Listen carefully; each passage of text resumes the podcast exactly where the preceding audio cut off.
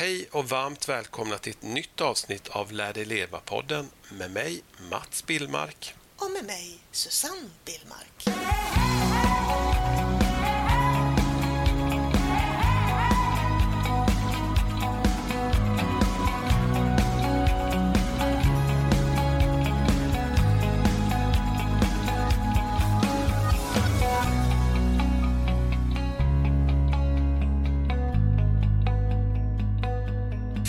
Par veckor sedan så gick vi ut på våra två Facebook-sidor som vi har.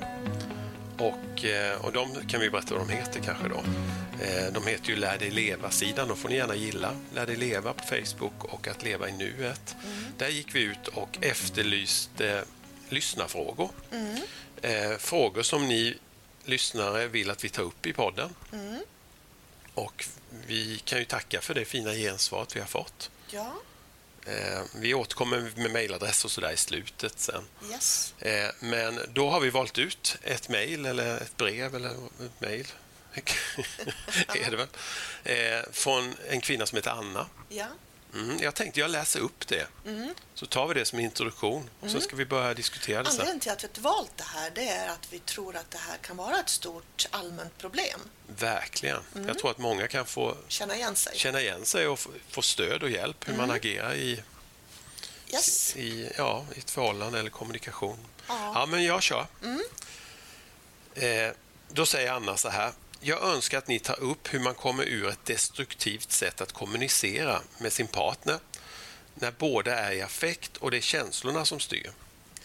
Ingen av oss upplever att den andra lyssnar eller vill förstå vad den andra säger. När jag äntligen får ordet så känner jag mig otroligt stressad av min partner då han riktigt tar sats för att säga sitt innan jag ens är klar. Han har en förmåga att skrika och höja rösten för att tysta mig så han får prata färdigt. Flikar jag inte in så slutar han aldrig prata. Han tolkar det jag säger till sin verklighet även om jag varken sagt eller menat så som han tolkat det. Han står alltid på sig och säger ”Jo, så sa du. Jo, men det gjorde du. Fast jag säger nej så ger han sig aldrig. Han kallar mig fruktansvärt elaka saker. Han säger att jag är dum i huvudet, jag är ointelligent, jag är en kärringjävel och till och med en hora och ber mig dra åt helvete och så vidare. Det är ord som gör riktigt ont och som aldrig försvinner. Ord som får mig att känna mig noll värd och som får mig att känna mig otrygg och utbytbar. Däremellan är han världens mysigaste och godaste och säger att det är mig han vill ha. Han ber om förlåtelse för alla dessa hemska ord han sagt och menar att det är inte han. Han blir så frustrerad och blir en och blir, han blir så frustrerad och blir en helt annan person. Vi har det jättebra på alla plan förutom när det kommer till att vi tycker olika om något där känslorna är inblandade. Han är känsligare än mig och kan tända till kraftigare genom att resa sig snabbt och bara gå därifrån. Jag kan skriva mängd, mycket mer om detta, men kanske är det det här som är jobbigast. Han vill alltid ha förståelse i hans sätt att tänka och se på saker, men jag behöver inte hålla med, men han vill gärna att jag säger jag förstår och så vidare. Jag kan ha svårt för det, för det när jag är styrd av känslor och då blir han ännu mer frustrerad. Det var brevet. Eller mejlet. Eh, Jag tänker att vi benar upp det här, för det här finns ju mycket att diskutera. Ja, verkligen. Så vi har, har ju gjort så att vi har tagit lite stycke för stycke Ja. och kommenterar det då. Och, ja, verkligen. Jag Så då, om du läser stycke för stycke då Ja. innan vi kommenterar Ja, men vi gör så. får du en repetition på ja, men jag står. tror att det kommer bli intressant att lyssna, lyssna på. Ja, men då börjar jag med första meningen där. Där säger Anna så här. Jag önskar att ni tar upp hur man kommer ur ett destruktivt sätt att kommunicera med sin partner när båda är i affekt och det är känslorna som styr. Eh, Anna skriver ju då att det är ett destruktivt sätt att kommunicera. Jag skulle säga att de har ett destruktivt förhållande. Jag är nog beredd att hålla med. Ja, eh, och ett väldigt ojämlikt förhållande. Eh, hon skriver att känslorna styr. Eh, och jag tror att det är väldigt vanligt att vi skyller på att väl våra känslor styr oss för att slippa ta ansvar ofta. Egentligen så har vi ju eh, inte koll på våra känslor eh, när vi säger så. Eh, och en viktig del i det här med personlig utveckling och, och lära sig saker i livet, det är ju att lära känna sina känslor. Att inte agera på dem utan istället fundera över eh, när får jag den här känslan? Var kommer den här känslan ifrån? Och vad är det som triggar igång den? Ja, vad är det som gör att jag reagerar så kraftfullt? Ja, och vad kan jag göra för att inte gå igång mm. på den här känslan? Mm. Men man ska inte trycka undan känslan utan det är ju helt okej okay att ha alla typer av känslor. Men man behöver fundera lite över varför får jag den och vad är det som triggar igång den och hur tar jag hand om Ja, och hur uttrycker jag mig givetvis. Ja, och hur man uttrycker det då. Ja, men vi går vidare där med några meningar till ur brevet. Ja. Ingen av oss upplever att den andra lyssnar eller, eller vill förstå vad den andra säger. När jag äntligen får ordet så känner jag mig otroligt stressad av min partner då han riktigt tar sats för att säga sitt innan jag ens är klar. Han har en förmåga att skrika och höja rösten för att tysta mig så att han får prata färdigt. Flikar jag inte in så slutar han aldrig prata. Mm. I dagens avsnitt av den här podden får ni ha lite överseende med att jag är lite harklig, kommer harkla mig lite då och då. Um, ja, där tycker jag att vi kan tipsa om ett väldigt bra sätt att kommunicera på. Om man känner att det här börjar bli en diskussion så kan man då... Eh, man, eller framförallt, framförallt Susanne, där man känner att man inte får prata färdigt. Ja, men när det blir ett meningsutbyte, oavsett vad det är för ja, man, mm. Då kan man bestämma sig för att man pratar en i taget till exempel två minuter. Det kan vara en minut och det kan vara tre minuter eller fyra minuter. Det är vad man bestämmer tillsammans. Bestäm vem som ska börja prata och så ställer man en klocka. När den ena pratar så ska den andra bara vara tyst och lyssna. Och när klockan ringer då är det den andres tur att reflektera över vad man har sagt eller säga någonting den andra vill ha sagt. Och så fortsätter man så växelvis till båda tycker att de har fått sagt det man vill ha sagt. Och det finns jättemånga fördelar med det här sättet att samtala på då. Och då ska jag bara nämna några. Och det ena är ju då att den som inte pratar får ju lyssna aktivt och ska ju inte sitta och lyssna, fundera över då vad man ska säga. Ja. Utan man får lyssna aktivt och inte bryta in med spontana känsloyttringar. Ja, och inte för, för det är ju lätt när man är affekt så som de här två, det här paret är, mm. att man sitter där och klura ut. Medan den andra pratar mm. så är man så uppe i varv så man klurar ut hur ska jag gå till motattack eller hur ska jag mm. försvara mig i den här situationen. Och då lyssnar man inte heller på vad den personen säger. Nej, och om man då inte får säga någonting då är det lättare att det här spontana känslouttrycket det hinner lägga sig mm.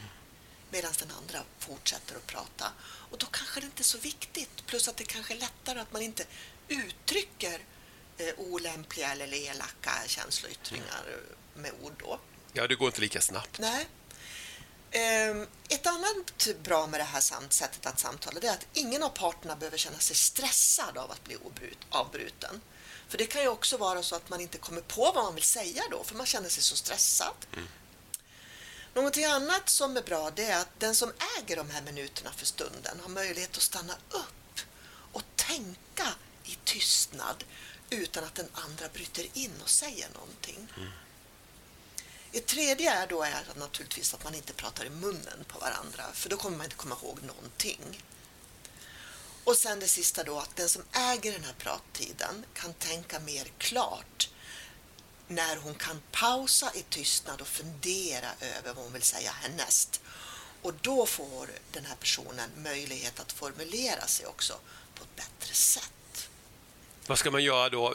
Jag, jag, kan nästan höra en del lyssnare säga så här, min man han skulle aldrig, han skulle inte gå med på det en sekund. Han skulle tycka att det var jättetöntigt att ställa en klocka och att tycka det var jättekonstigt. Och, eh, jag, kan, jag, skulle, jag tror att en del av våra lyssnare mm. kan tänka så när de hör det. Vad då ställa en klocka? Mm. Liksom. Mm. Då skulle jag då som eh, person eller partner till den personen eh, ställa nästa fråga då tycker du att det är löjligt att vi försöker få ordning på vår relation? Ja, vår kommunikation. Och vår kommunikation. Mm. För det är ju den nästa frågan. Om inte den andra partnern vill vara delaktig i att försöka saker för att förbättra relationen, mm. det, det, talar ju för sig själv. Mm. Då är det ju ingen idé att ens försöka. Ja, nej visst, jag håller med dig. Mm. Alltså jag, jag kommer tänka på, men alltså vi är ju aldrig, det här är min, en av mina bästa kompisar bor i Stockholm. Mm. Och vi har ju en, eh, vi pratar nästan aldrig med varandra i telefon, utan vi skickar ljudmeddelanden. Mm. Eh, på Messenger. På Messenger. Mm. Alltså vi läser in, eh, alltså vi kan snacka med varandra tre dagar i veckan och skicka fem, sex ljudmeddelanden. Mm. Och det är faktiskt jävligt, jävligt skönt. Är det. Mm. För jag kan skicka liksom man kan, tror inte man kan spela in mer än två minuter i stöt, men jag skickar sådär tre två minuter. Då kan jag i lugn och fundera vad jag ska säga och jag pratar lugnt och mm. sansat. Och sen lyssnar han i, i lugn och ro på mina ljudmeddelanden och sen läser han in sina ljudmeddelanden. Mm. Alltså jag tycker det är, ett väldigt skönt sätt att kommunicera. Mm.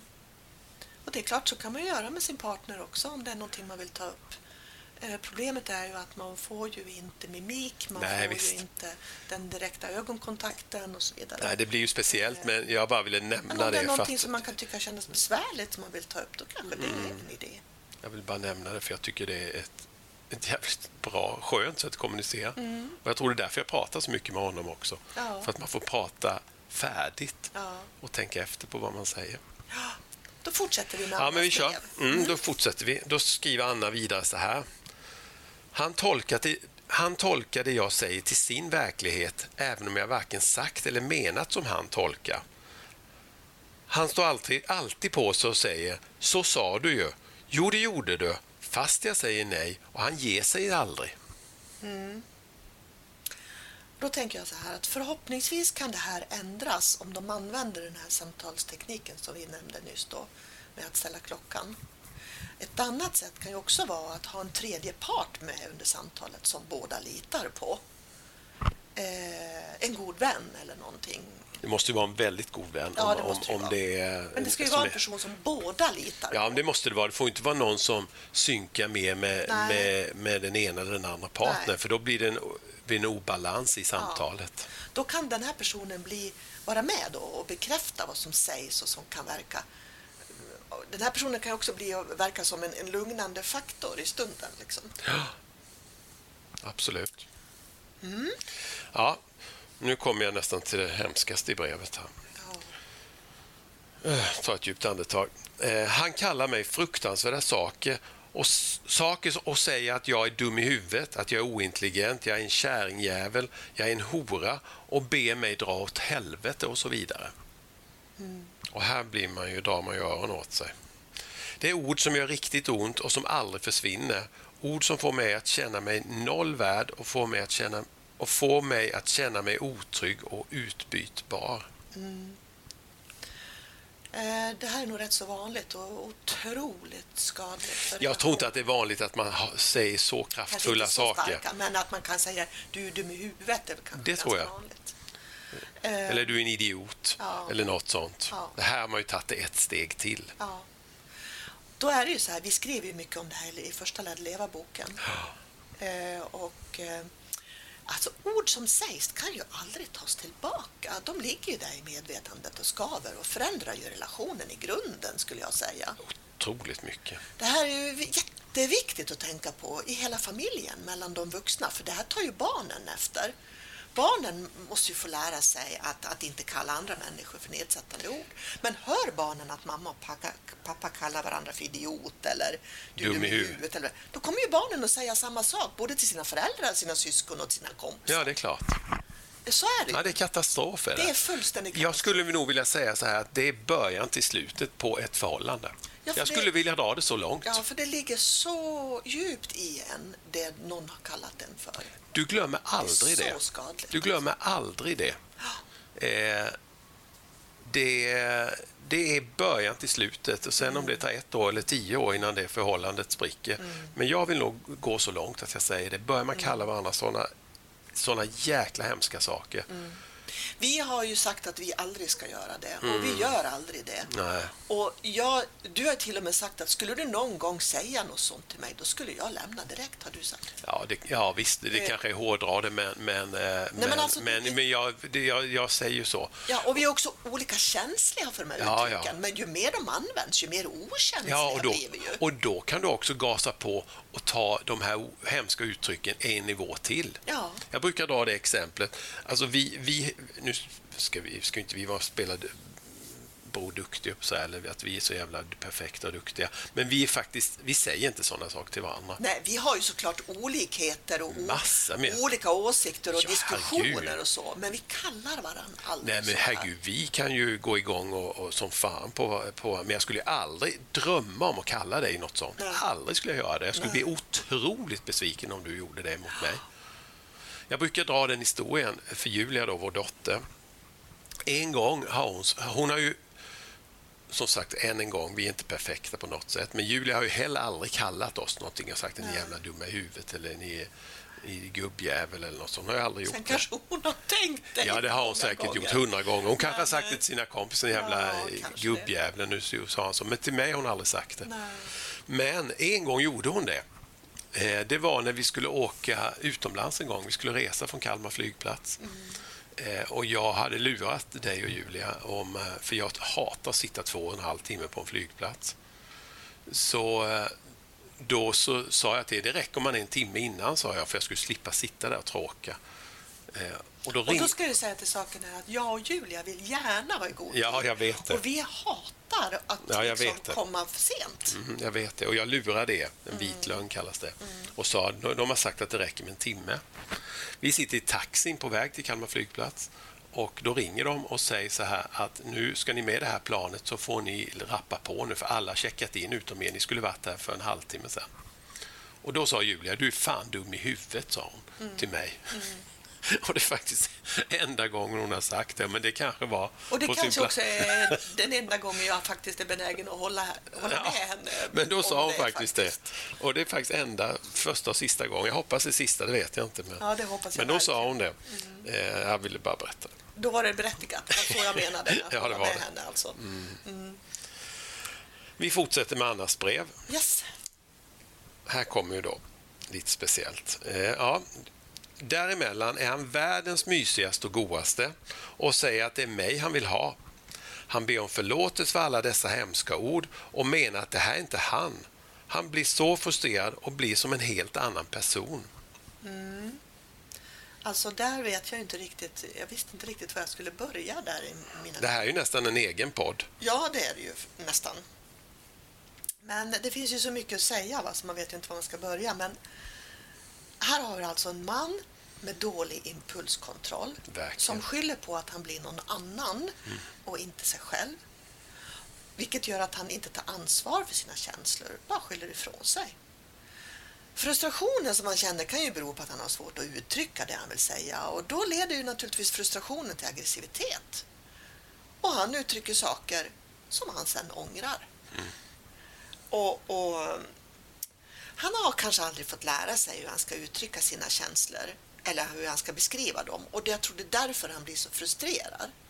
För att han vet inte hur han ska uttrycka sig. Han lider kanske, inte, han lider kanske till och med själv av att inte ha kontroll över hur han reagerar. Ehm, och förhoppningsvis så vill han kanske inte reagera som han gör. Men det är ju ändå hans eh, eget ansvar att lära sig det. Det är ju inte Annas ansvar att lära honom det. Och när jag läste det här så började jag tänka direkt på en, nu var det visserligen ett barn, men jag tänker på eh, när Julia gick på lekis så fanns det en pojk där som hade svårt med talet. Mm, han det. var väldigt sen i sitt tal. Ja. Vilket gjorde han inte, han kunde inte kommunicera med de andra barnen riktigt som han önskade. Vad kan det ha varit? Tre år? Ja, och då tog han till nävarna. Ja, Så han bet- bet ju slog- också. Han slogs och bet. De andra barnen.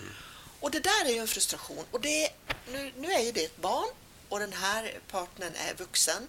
Men det är ändå ur, urkänslor som kommer ut ur samma grund. Jag förstår din liknelse. Ja.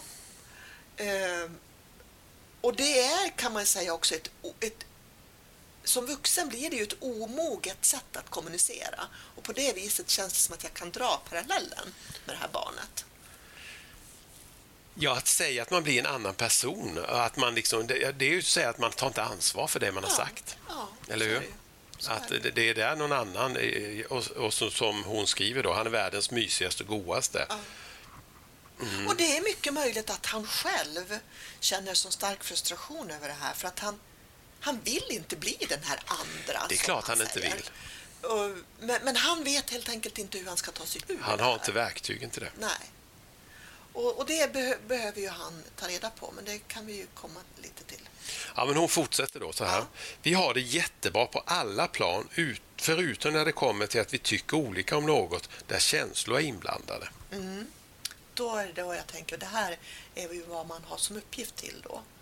För uttrycket det här på alla plan gör mig lite fundersam.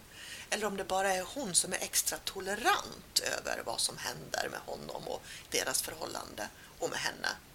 Jag tänker att känslor är ju alltid inblandade i allt vi gör. Och det här förhållandet verkar ju fungera så länge det inte uppstår en konflikt. Mm. Eller när det egentligen... Eller de tycker olika saker. Ja, eller när det uppstår en diskussion. Om ja, men jag menar, livet består ju av, av, att man kommunicerar och diskuterar saker. Ja. Och vi, det framgår ju inte av brevet hur ofta det här händer. Nej. Men jag menar, i ett normalt förhållande så har man väl diskussioner om både det ena och det andra varje dag. Ja.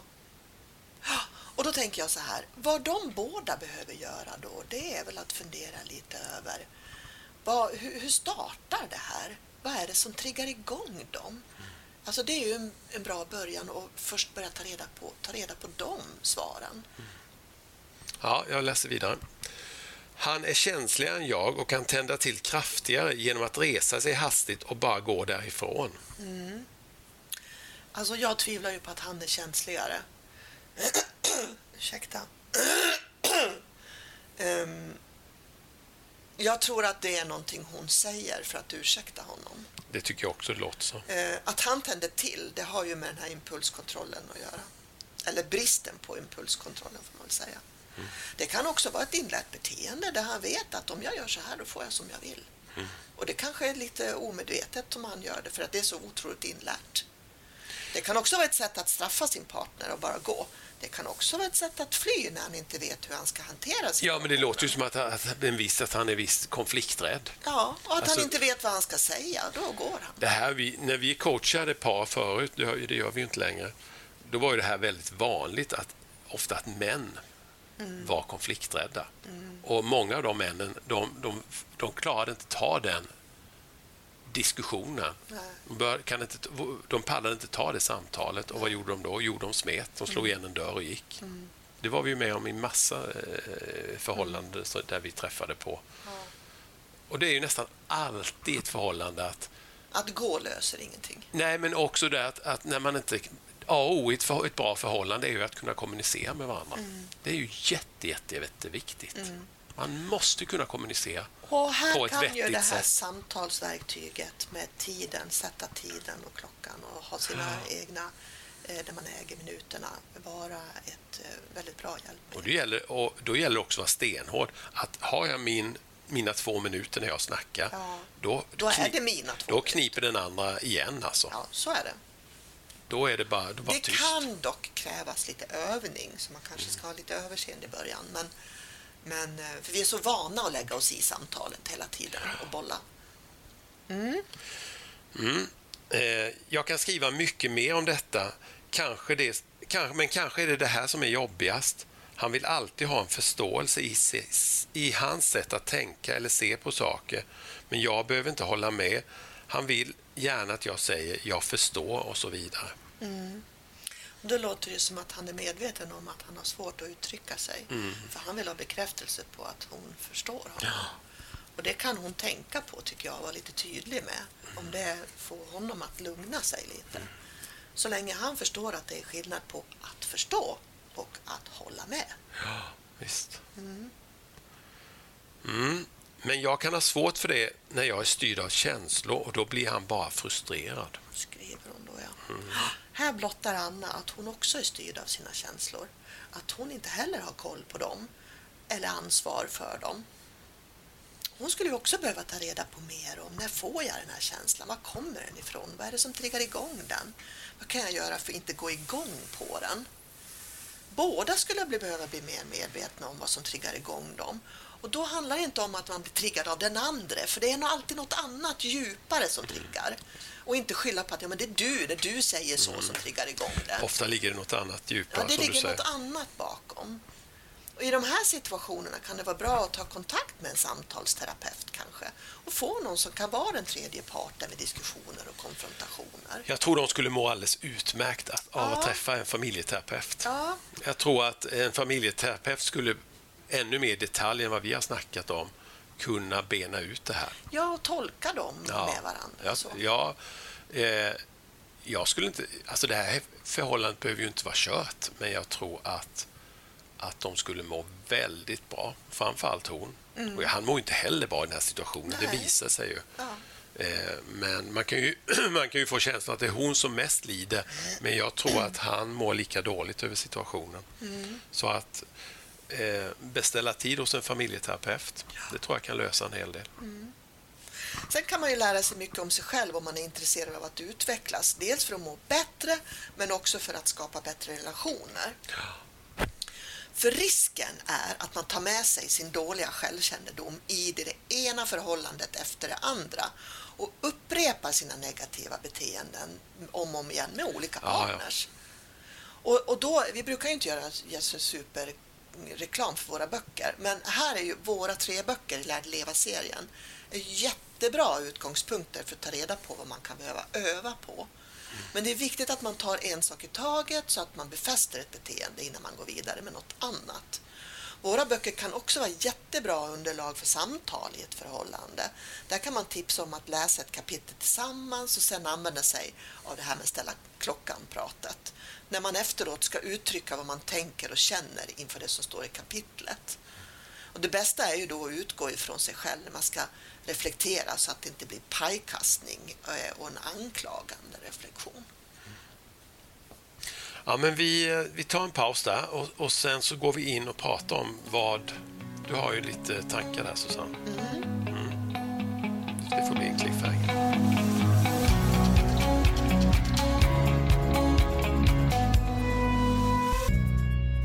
Skulle vilja prata om någonting som kallas för traumabonding. Mm, det, det låter inte kul, men jag vet, Nej. för vi har gått igenom det innan podden. Ja. Och det är faktiskt jävligt intressant. Ja, jag har eh, precis råkat på det här uttrycket faktiskt. Ehm, och hittade en väldigt bra, enkel och tydlig text i eh, på, när jag googlade då, och det är tjejjouren Dahlia i Borlänge som har uttryckt det här. Och jag vill säga det att jag har skrivit eh, av enkelt Ehm, Jag har inte skrivit av, men jag har tagit text ur deras och sen har jag lagt till lite egna kommentarer också. Så det är lite blandat egna kommentarer ihop med tjejjouren Dahlias text. då. Ja, men dra det, för det, det, är, vi, det är jätteintressant. Ja, och där skriver de då att det är vanligt i en destruktiv eh, relation att den ena partnern växlar mellan värme och kyla. Alltså ena sekunden är eh, den här personen taskig och, säger, och sen i andra sekunden så säger de förlåt och ångrar Ja, är vad de har gjort. Då är kärleksfull, ja. Och, och så kan det där hålla på om och om igen, eh, växelvis hit och dit. Och det gör den här som är utsatt och förvirrad och, och kan tro att den här snälla sidan som den här partnern visar ibland är den riktiga sidan. Vilket är ju, det behöver, behöver inte alls vara så. Det kan vara så, men det behöver inte vara så. Det beror lite på hur utstuderat den här behandlingen av den som är utsatt är. Är det väldigt utstuderat eh, och ehm, med mening, då är det ju inte den rätta sidan. Är det så att den här personen, som kanske det kan vara i brevet från Anna, att det bara handlar om en person som inte kan kommunicera, då, då kanske Det finns en rätta sida som är en snäll sida och som man får se ibland.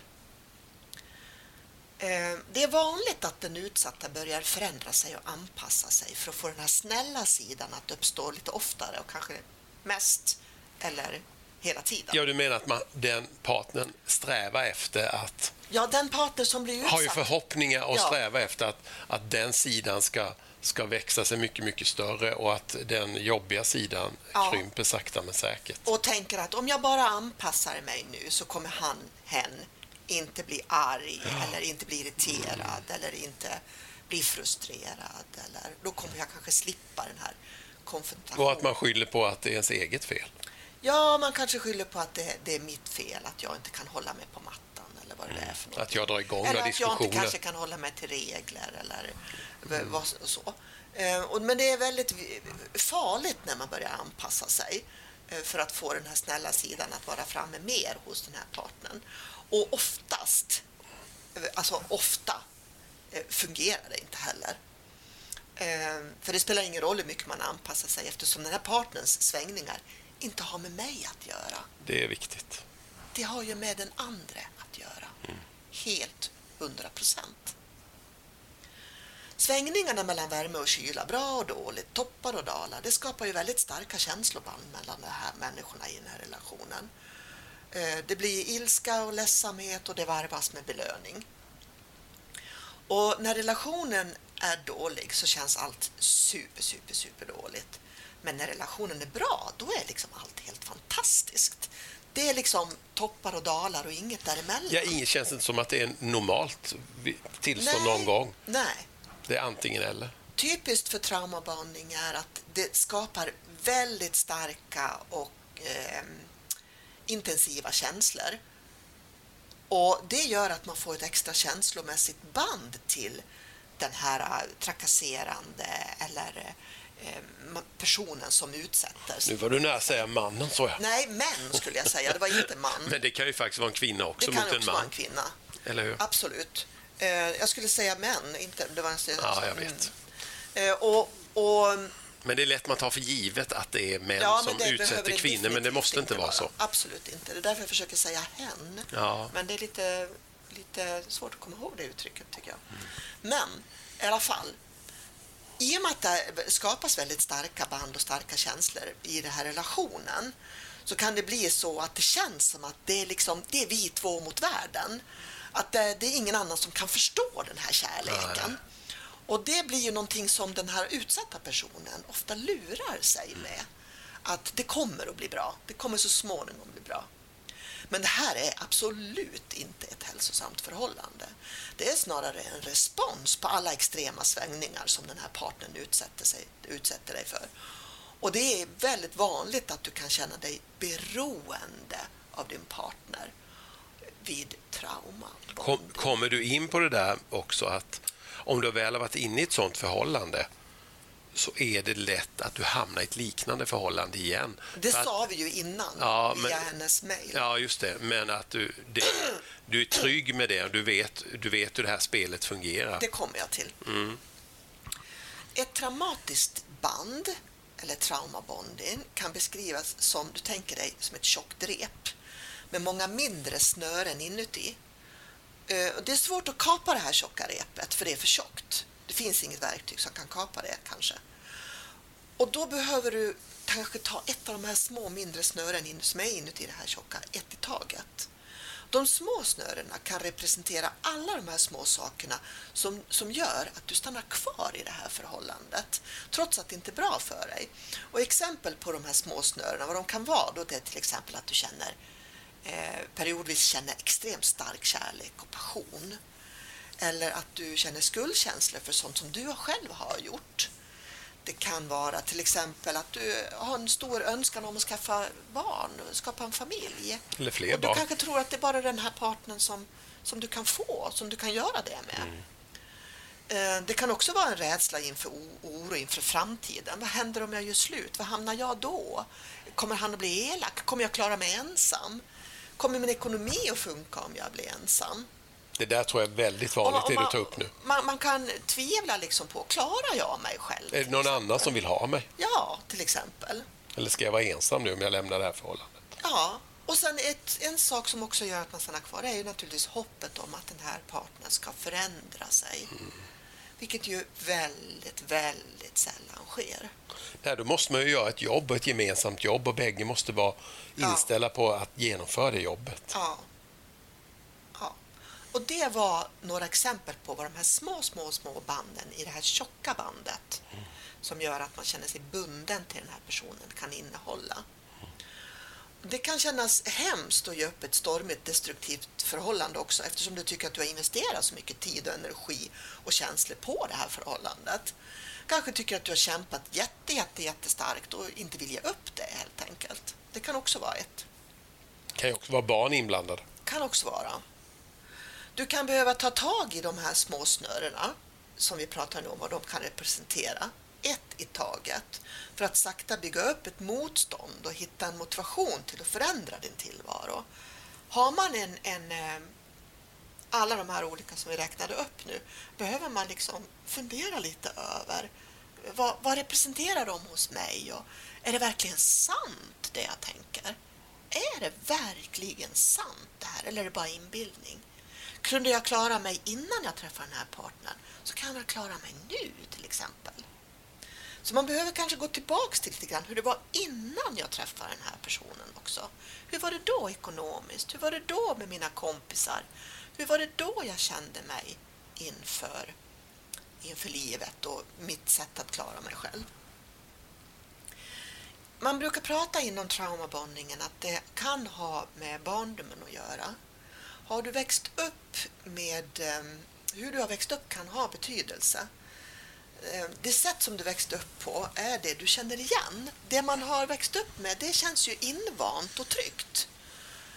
Um, om du hade till exempel föräldrar som, som ignorerade dig, inte brydde sig om dig eller till exempel inte tog ansvar för hur du hade det eller hur du mådde, då kan du redan som liten ha skapat ett sätt där du, där du anpassar dig.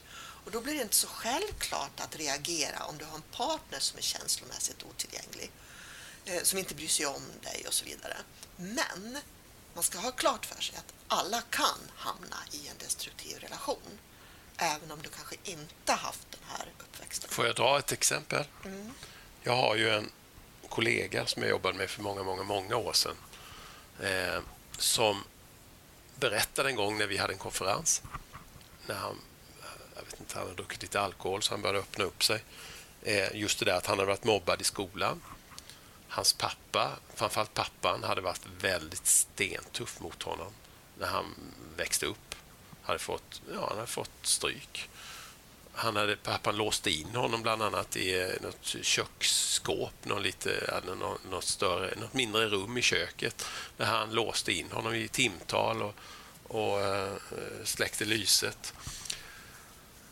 Och vad levde han i förhållande nu sen, jag tror det var 30 år eller tillbaka, när jag, detta är jättemånga år sedan då. Han levde i ett otroligt destruktivt förhållande. Mm. Han blev psykiskt misshandlad av sin fru.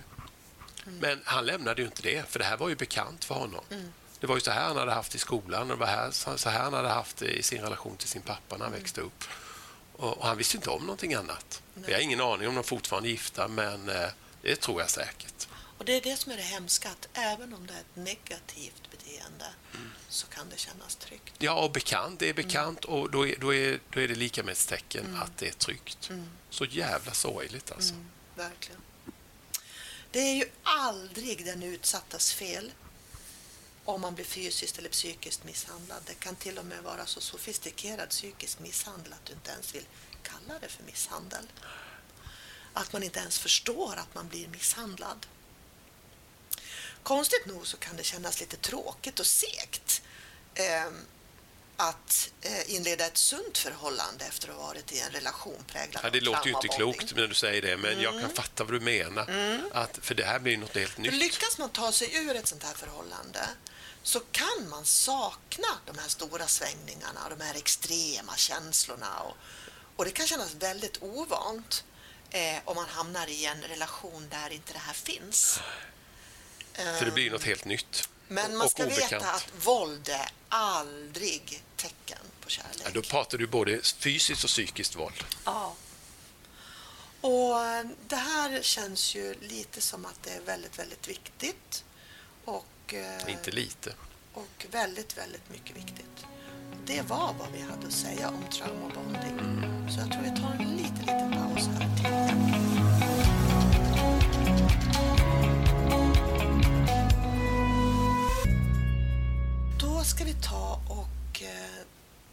titta på några frågor. Som avslutning här, va? Eller? Ja, precis. För jag tänker, eh, det kan också låta lite konstigt, men ibland kan det vara svårt att veta om man är i ett destruktivt förhållande eller inte. Och då har jag några frågor som man skulle kunna ställa sig eh, för att ta reda på det. Om man svarar ja på många av de här frågorna, då behöver man fundera på Eh, vilket förhållande man är i egentligen. Om det ens är något som man ska vara kvar i. Eh, första frågan är, kommer du på dig själv med att skapa ursäkter för att skydda andra personers beteende och handlingar? Fråga 2 Kommer du på dig själv med att överdrivet försöka göra din partner glad? Fråga 3. Gick det snabbt när ni träffades och skapade ert förhållande? Försöker du förändra din partner?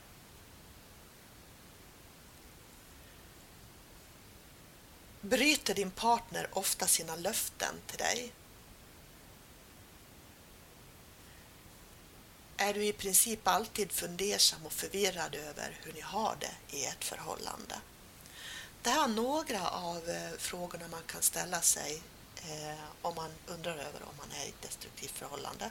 Eh, det finns flera frågor och vi tänkte att vi kan lägga ut dem i ett inlägg på våra Facebook-sidor. Ja, men lägg den på, vi lägger den på Vi kan lägga den på Lär det leva-sidan. ja, Facebook-sidan Lär det leva. Ja, Facebook-sidan heter Lär det leva om man vill veta vilka fler frågor som finns som kontrollfrågor.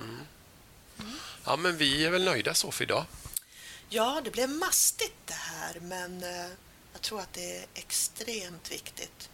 Och det går väl att påpeka än en gång att det är ju inte bara kvinnor som blir utsatta och det är inte bara män som är utsättare.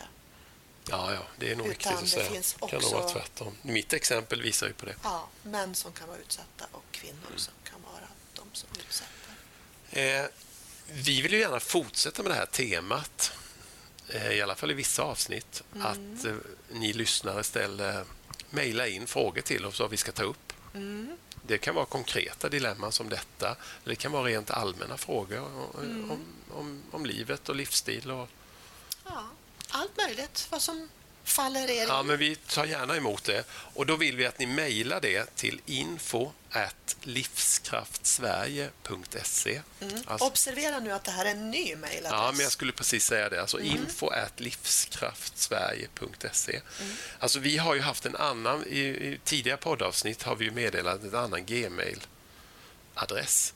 Och den kommer inte vi åt. Nej, Vi är ju sensationellt det är på otekniska. något sätt som att vi inte vet riktigt hur vi ska få fram Nej, så har ni mejlat senaste veckorna eller månaderna och vi inte har fått svar från oss, vi, vi svarar alltid på mejl.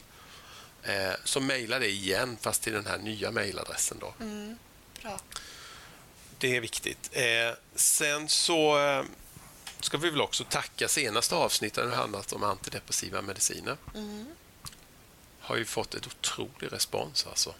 Och det är kanske inte så konstigt när drygt 1,2 miljoner människor i Sverige äter. Mer än var åttonde svensk, ja, hörde jag på radion häromdagen. ja, ja, det växer ju varje dag. Eh, Mm. Lyssna gärna på dem om ni själva tar antidepressiva eller om ni har någon i er omgivning. Så gör det. Eh, vi är tillbaka igen med nästa avsnitt den måndagen den 2 oktober. Och vi kommer ju alltid där, vill gärna påminna om det, vi kommer alltid med ett nytt avsnitt första måndagen i varje ny månad. Och nästa gång är 2 oktober. Då. Jag skulle också vilja säga tack till Anna Ja, absolut. som är ett fingerat namn Ja, modigt att att mejla in det här. anonym. Ja, Det var jättemodigt av dig att skicka in Verkligen. den här problematiken. Och jag hoppas att du har fått lite, lite svar på eh, hur du kan gå vidare i ditt förhållande. absolut. Ja, men tack för idag så syns vi upp så det gör vi inte. Vi hörs. Vi hörs igen den 2 oktober. Det gör vi. Ha det fint. Ha det så fint så länge. Hej, hej. Hej, hej!